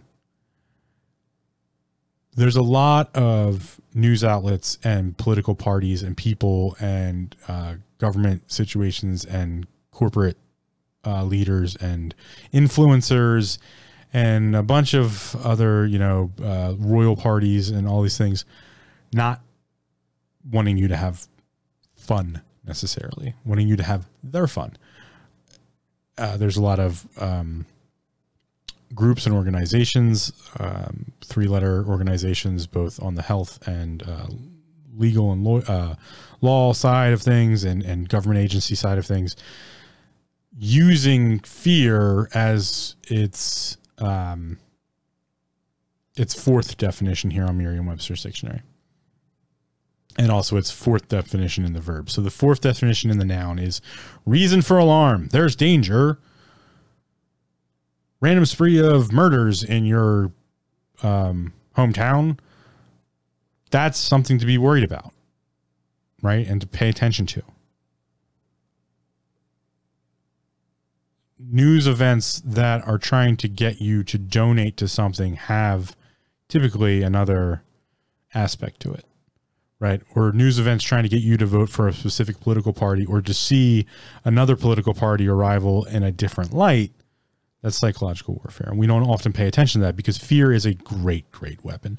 Fear is actually one of the best weapons we've ever known about. Um, you can look back at most ancient warfare situations at a, a empire level and fear was the greatest tool to to manipulate and to instill some sort of control over the populace. Um, Khan, Genghis's father, that he ran an entire empire on fear. He made everyone so fearful of the Mongol horde that they didn't want to fight them or engage with them. They just wanted to give them what they wanted and make them go away, even if that was giving away their children and women and, and, and females and uh, male workers who were going into slavery to do specific trades and also their gold and wealth and food. Fear is one of the greatest weapons ever and it continues to be the greatest weapon used in modern warfare, specifically in psychological warfare. It doesn't necessarily need to be executed on the kinetic warfare field of war. In warfare, there are many different battlefields. There are now virtual battlefields. Um, there always was. There was always the simulation of the imagination, which is where war all starts and ends. But there's the kinetic field of war, which means to be downrange. Downrange is when the kinetic fighting breaks out. Being downrange is that's where I'm shooting towards. Uh, that has now progressed, and they use that terminology more so in uh, if you're downrange, you're you're an enemy. That's what downrange means. You're an enemy, and you'll do any means necessary to defeat the enemy, which can include psychological warfare. Political parties use this to manipulate the masses uh, news agencies do this. Um, Self interest groups do this. Uh, there's 501cs that do this, the charitable organizations that do this. Uh, there's, you know, animal rights. PETA is a perfect example. PETA is one of the biggest offenders of using fear to get their way. They're just children. The, the organization of PETA is run by children. They know nothing other than if I make someone fearful, they'll give us money and we can do what we want. That's a that's a shit way to go about it. You know, even if their message is correct, it's a shit way to go about it. And so yeah, PETA is great at using fear. The Democratic and Republican parties are amazing at using fear. The WEF is amazing at using fear. The CDC is amazing at using fear. You didn't think I'd start listing organizations, did you? Political um, opponents are great at using fear. Oh, this person did this. You should be scared of what they'll do if they get in office. Does everything have a little bit of yes and no to it? Yeah, it's all balanced in some way, which means probably 50% of the news and the stuff you see on social it's all bullshit. It's all lies. It's lies to create a fearful reaction so that you'll take action because they want you to be scared because scared things do things. A scared bunny runs, a scared gazelle runs. The scared lion doesn't attack. Works on both the prey and the predator. That's how powerful fear is. It works on both the prey and the predator. I've gotten people way more skilled than me in martial arts to back down because they were scared of me or what I would do. I've gotten situations as a bouncer to diffuse themselves because the individual aggressing and the individual defending both became very scared of me and my other bouncers and what we might do to get them to stop. I've gotten people to not aggress by making them fearful of the outcome. Fear works on both the prey and the predator. And the answer is not to make yourself not scared of anything, not to be fearful of anything. No, no, no, no. I already talked about that. The answer is to understand the controlled response that happens after. So when the news person gets on the news and says something ridiculous or outlandish that makes you scared of something, let's look towards definition number four of noun and fear, uh, noun and verb of fear a Merriam-Webster dictionary. Reason for alarm, danger. Yeah, it is. The archaic definition of fear for a verb is to feel fear in oneself. Is there danger and did what they say just make you have fear in yourself or to fear yourself? They have an agenda. If there's reason for alarm, have alarm. Prepare, you know, take preparations. Check your surroundings. You know, vote accordingly if you're making if it's making you fearful of yourself or to have fear in you, like actual fear response in you, making you stay up at night and freak out and want to take absolute action and to like go kill your neighbors, they're manipulating the shit out of you. That's their agenda. You know, when the CDC says, "Oh, monkeypox is going to be the oh, it's going to kill everyone," vaccinations, get it right. They want you. To, they have a fucking agenda. Okay. It was a non sequitur. They failed at that one. That was a non sequitur. But it, it, the last few years have been great because they finally fucked up the big organizations, the three letter organizations, the you know political parties, the they all fucked up. They've shown how inaccurate they actually are. The WEF and their whole climate change thing is bullshit. Go listen to Randall Carlson. He'll break it all down for you. I'll put a link in the archive. They have manipulated the data to make climate change seem like it's going to doom and kill us all. both sides are correct. One's not just correct. There's no way one party is the only right party. One idea is the only right idea. Climate change is not the thing we should be fighting. If we were fighting climate change and carbon CO2 emissions, they'd get off their fucking jets. The president wouldn't be riding through London in a 40 some car motor motorcade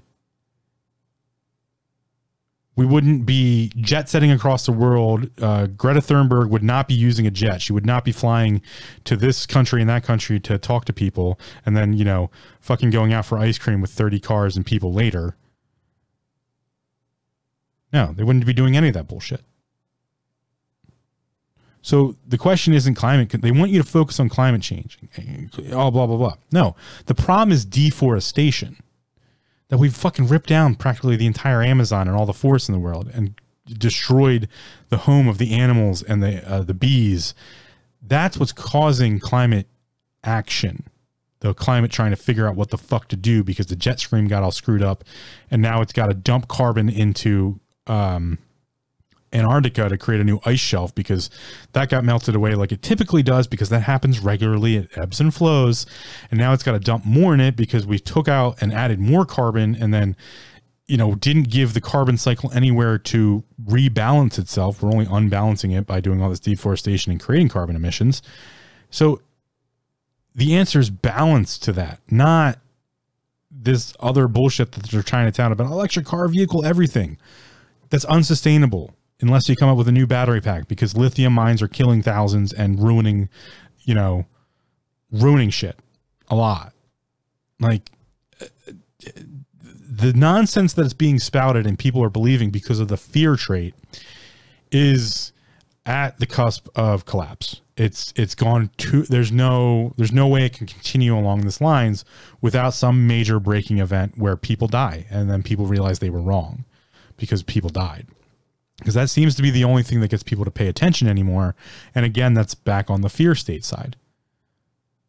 These are there are events out in the world called false flags. I'm not going to name which one is a false flag because I haven't done enough research to figure out which is which and which isn't.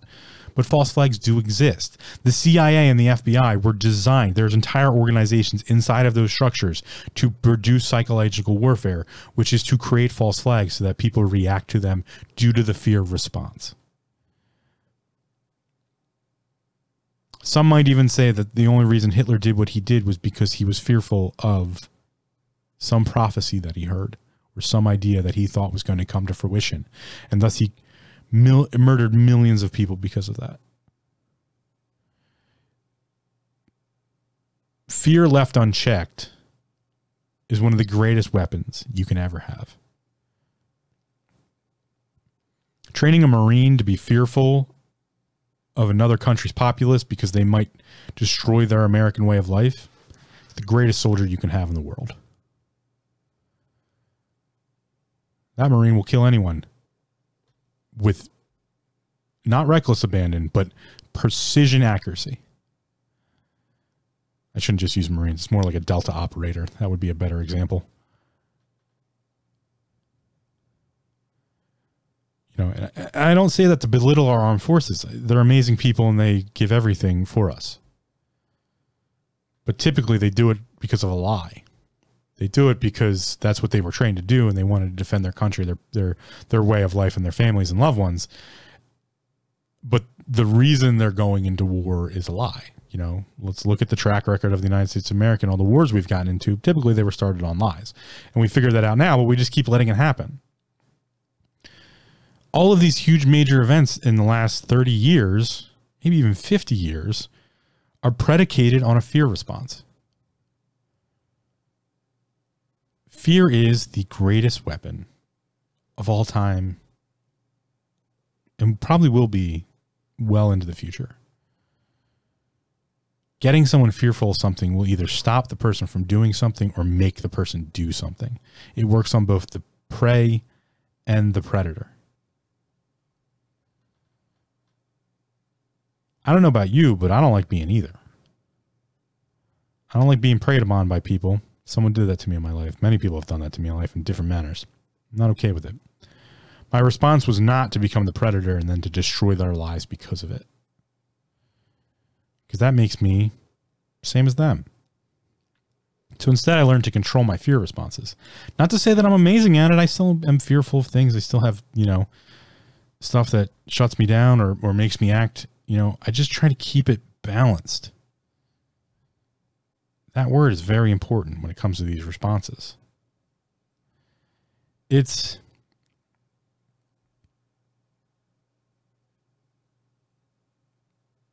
it's certainly not easy to find the balance in these things. It's certainly not easy to understand what fear is and how fear can be used against you, let alone that you are in a fear response to begin with. But I think it's really important to society now to kind of understand that it's being used as a weapon. And so you need to be aware of it. And and the way to start that process is to do the self-bettering process of taking care of you and your family and your loved ones and understanding like what a fear response is and how it's a good thing. To be fearful of something is a good thing. To be aware, to be paying attention, you know, to, you know, go out in the yard, you know, with the kids and like pay attention to the surroundings or, you know, to just be aware of, you know, the situation because there, yeah, there's a little fear there. You know, there are, you know, it's okay to be fearful of a disease. Absolutely okay. And to take precautions thereof. That's totally fine. Causing panic and mayhem because of it and destroying the the economy by printing trillions of fucking dollars out of, and and referencing that because we need to be fearful of something that's not okay right? So there's a massive difference between protecting the family and loved ones and being aware of like is there a snake in the yard? Don't let the kids out there. That's an okay fear response and a you know it's the cascade afterwards that people push into constantly. That's that needs to be controlled by yourself for yourself that's the self awareness and mental health side of it. So engaging at that level, just with your own traumas and the, the things you do and your interactions and your engagements, that's where you start. And then as that progresses, you can eventually bloom into where a lot of people are unfortunately being getting thrown into now without an understanding of what's actually going on is to get into the idea that you are in a psychological war and the best weapon in that war is fear and using that fear in a gravitated method to make people have the reactions that we can predict they're going to happen or have. And thus um, you know uh, here's a great example for that is the running of the bulls right? Go to spain running of the bulls. Um, mexico running the bulls, you know wherever they do the running of the bulls in any you know group that or even in um, uh, a matador situation, right? You know, so what they're doing is getting the bull to have a fear response. That's what they're doing. And they're directing that response. So a matador is directing that fear response at the little, you know, red um, drapery piece. And in the running the bulls, they're getting the the bull to have a fear response in a specific pattern in a specific direction towards the crowd, right? And then the, to control that as much as possible. But it's a directed fear response. That's what all these government organizations, political parties, and you know political figures and people of power, Bill Gates, money, you know, wealthy people, um, That's what they're doing. That's also what a grifter does. On the same side of that, a grifter does the same thing. They get you fearful of something to sell you something that doesn't do fucking anything. That's the snake oil salesman idea: is get you fearful of something and then sell you something. Choose who did what here. Um, read between the lines on that one. So we have to be we, we people are being thrown into this without even knowing now, and that's that's not okay. Okay, it's it was never okay, but like now it's to a point where like everyone's being thrown into it all the time, and everybody's at some point going to go, "What the fuck do we do?" And people are going to start looking for answers, and that's where the measured responses need to come in, and people need to have these kind of conversations of like, "Okay, I need to learn how to control the fear response. I need to understand fear's not bad. Fear fear will keep me alive." But I need to control the response after that initial reaction, right? So it's okay to flinch, but then if you lock up, hmm, that might not be the best answer. What is the best, you know, or what's the what's the best answer I can come up with in that moment? Because that's that's the answer. And then to not dwell on it because you only had a moment, right? So that's why I bring up fear now because we're in a world where it's it's at the point where just about every day you are engaged with something that is trying to make you fearful of something to get a certain reaction out of you you need to fear the Republican Party to vote Democrat. You need to fear the Democrat Party to vote, to vote Republican. The reality is, you should fear a two-party system because that's just that's just tyranny with two heads. That's all that is. That's all two-party system is: is tyranny with two heads. You should fear that. Oh, you need to you need to fear cryptocurrency because it's going to ruin the financial system. It's going to ruin your way of life. No, you need to fear the Federal Reserve and them printing trillions of fucking dollars and sending inflation through the roof because that's going to destroy your life and your financial uh, backbone. You know, don't pay attention to one thing because you know that's what they're that's the game. It's the shell game of like pay attention over here because this could kill you tomorrow because we're killing you slowly over here and we don't want you to see that. you know, you got to follow people's actions and stuff. Like people get called conspiracy theorists. A lot of this shit's coming true, and a lot of it's a balance though. Like it's not, it's not one side or the other, right? The the extremes are never right because they're extreme. So the Democratic Party and the Republican Party are never right. It's the two party members from the Democrat and the Republican Party, each one of them, that come together at the very middle and come up with an idea. The very middle and find as great a balance. Maybe it's a little asymmetrically Democrat, maybe it's a little asymmetrically Republican, maybe it's a little asymmetrically, maybe it even bounces over into the Libertarian or where you find the balance. That's that's as correct as you're going to get because it's balance.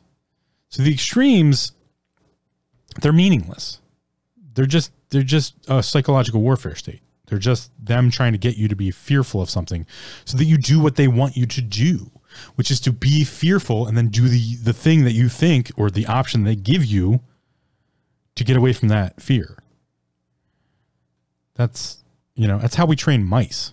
That's how we train rats. That's how we that's how we train dogs. Don't go out, don't leave the boundary because that fence is going to electrocute you. As soon as you get to that tree there, you're getting a little shock in your collar. That is a fear response to keep the dog in the yard. What do you think they're doing to you every day by watching the news, going on social media? That's what they're doing to you constantly. The problem with that, though, is it's become so complex. Eh, because I know, like, Phil, what am I supposed to do? Well, it's become so complex that it's really hard to educate yourself on all the different topics. That's that's a lot of work. It really is. It's an absolute lot of work. So I get when people are like, "Dude, I don't got time to like figure out if this is the right thing to do not the right thing to do." And so now it's become so easy to prey upon people that it might as well be you know shooting fish in a bucket or whatever analogy or um, colloquial term you want to you know say like uh, it, it's become so easy to put push someone into a fear response and to make something happen the way they want it to happen because there's no way to educate yourself one because the information is either 50-50 bullshit or not and the very small uh, i should say 40-40 and the very 10% in the middle that's actually accurate is almost impossible to get your hands on that or it's controlled by some other narrative. that yeah, it's almost like pointless, right? And and so the disparity sets in and the fear sets in. And then we get end up in a dystopian situation of there is no right answer and there cannot be no right answer because someone didn't come up with the right answer. And it's just not true. It's just not true. And so the way we combat that is we start at ourselves. We start at the core, the function of ourselves, the, ma- the body, mind, and spirit. Get your heart right, get your soul right. Put in the work. Take care of yourself. Because by taking care of you, then you can take care of others, right? That's that's how that works. That's the first thing you learn, you know, in in being a therapeutic um, caretaker or, or, or someone who does therapeutic work for someone, or even medics in the in the military. Like, you got to take care of. If the medic can't get to the individual, then you both die. That's how warfare works that way. You know, you want to talk about a medic, you don't worry about the combat. You worry about getting yourself safely to the individual so that you can help the individual. And then safely removing that individual and yourself from the danger or immediate danger. Remember, there's a classification of danger one being shot at, which is there's immediate threat and other threats. Uh, doing that as safely as possible and successfully as possible so that then if someone else does go down you can engage with them that's like a wounded soldier on the battlefield is problematic for everybody involved because you got an expo and you also have to you know have the medic engage to the individual so now you have to and then maybe you have to grab another person because you the medic needs help moving that person so now you're taking three people off the firing line which are putting down suppressing fire or engaging with the enemy and so it becomes this rapid effect of the more the more casualties, the worse sometimes. You actually want the more wounded. Creating more wounded is uh, an old form of, of warfare where the more wounded you can create, the more resources you need to take care of that wounded, and thus the, the situation will break down even quicker. You know, so the British Army didn't always shoot, you know, that whole situation of the, you know, the, the firing lines and stuff like that. I imagine someone was smart enough in those lines, and I don't really have any stories, you know, anecdotally to say about it, but back then wounding a soldier was just as good as killing them, right? But sometimes there's just no honor on the battlefield, and there really can't be such a thing as you know honor on the battlefield. But by wounding a soldier, you take resources into you know now now not only are they pretty much almost guaranteed to die due to infection or something like that, but you also have to now have them be cared for, carried, moved, cared for. You know, so resources go into that. Um,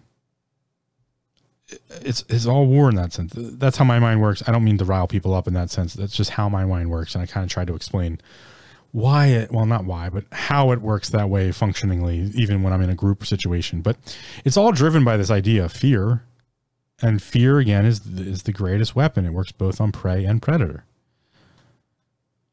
so be mindful of it and take solace in the idea that it can be the the the state after the initial response can be controlled but it's also okay to have that initial response that's my big takeaway here is it's okay to have the anxiety response. It's okay to have the fearful response. That's what keeps us alive. It's the control after that response that we need to be in ourselves. Don't let someone else control your response after the initial response. Because the initial response is nearly uncontrollable for everyone and everyone at all times. So as soon as you're made aware of some random danger, you're in control after that. You don't say, okay, newscaster, I need to go get ready to kill all of the Arabs in the world because they're trying to attack my country. No, not the answer. Okay, newscaster, I need to go get this medical treatment because everyone's at risk of cancer.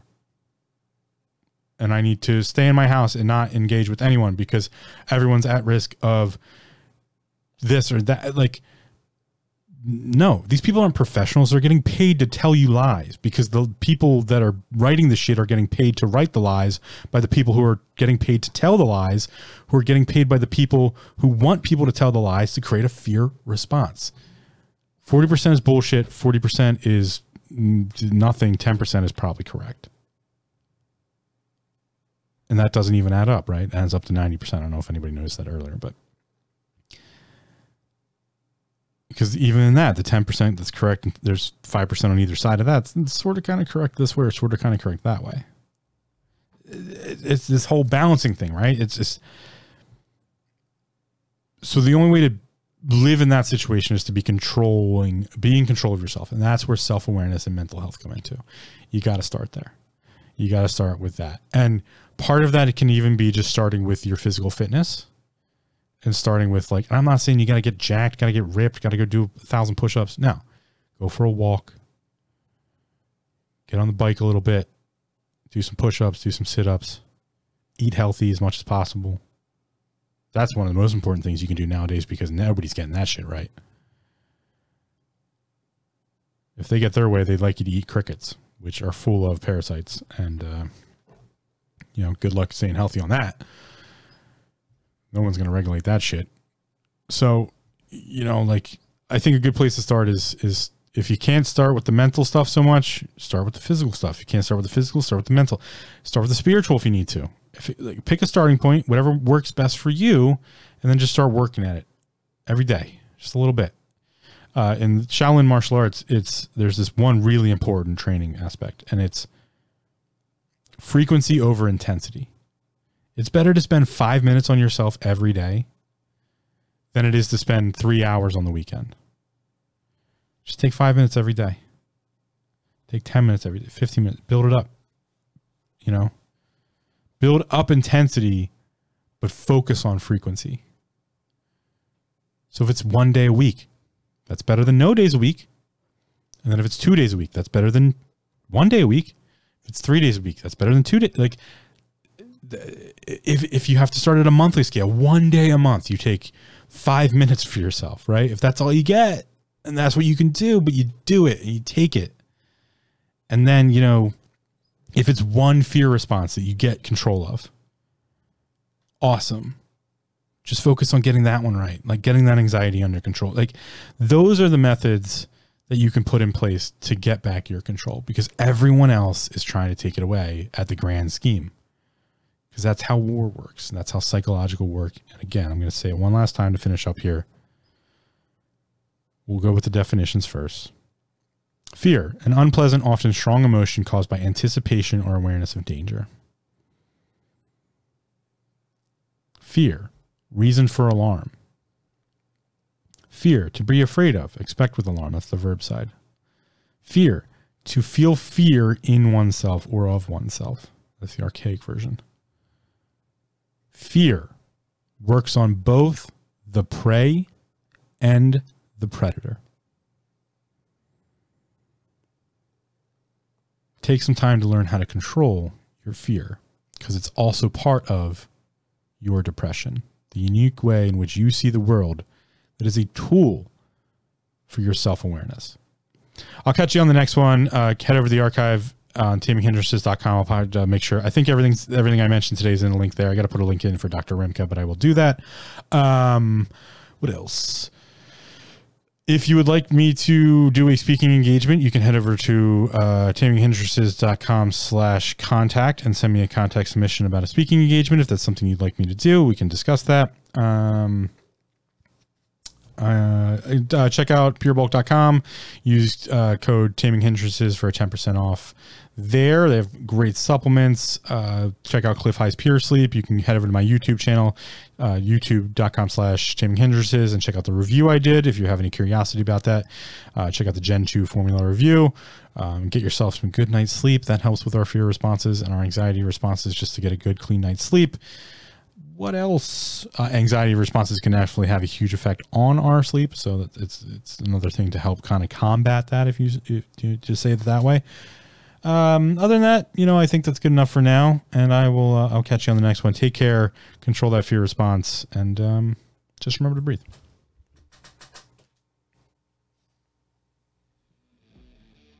Thanks for listening. Come check us out at taminghindrances.com for show notes, links, resources, and more. Also, don't forget to subscribe to the show via iTunes, Stitcher, RSS, or your preferred platform. If you leave us a spiffy review, we might just mention it on the show. Now go be awesome. And just remember to breathe.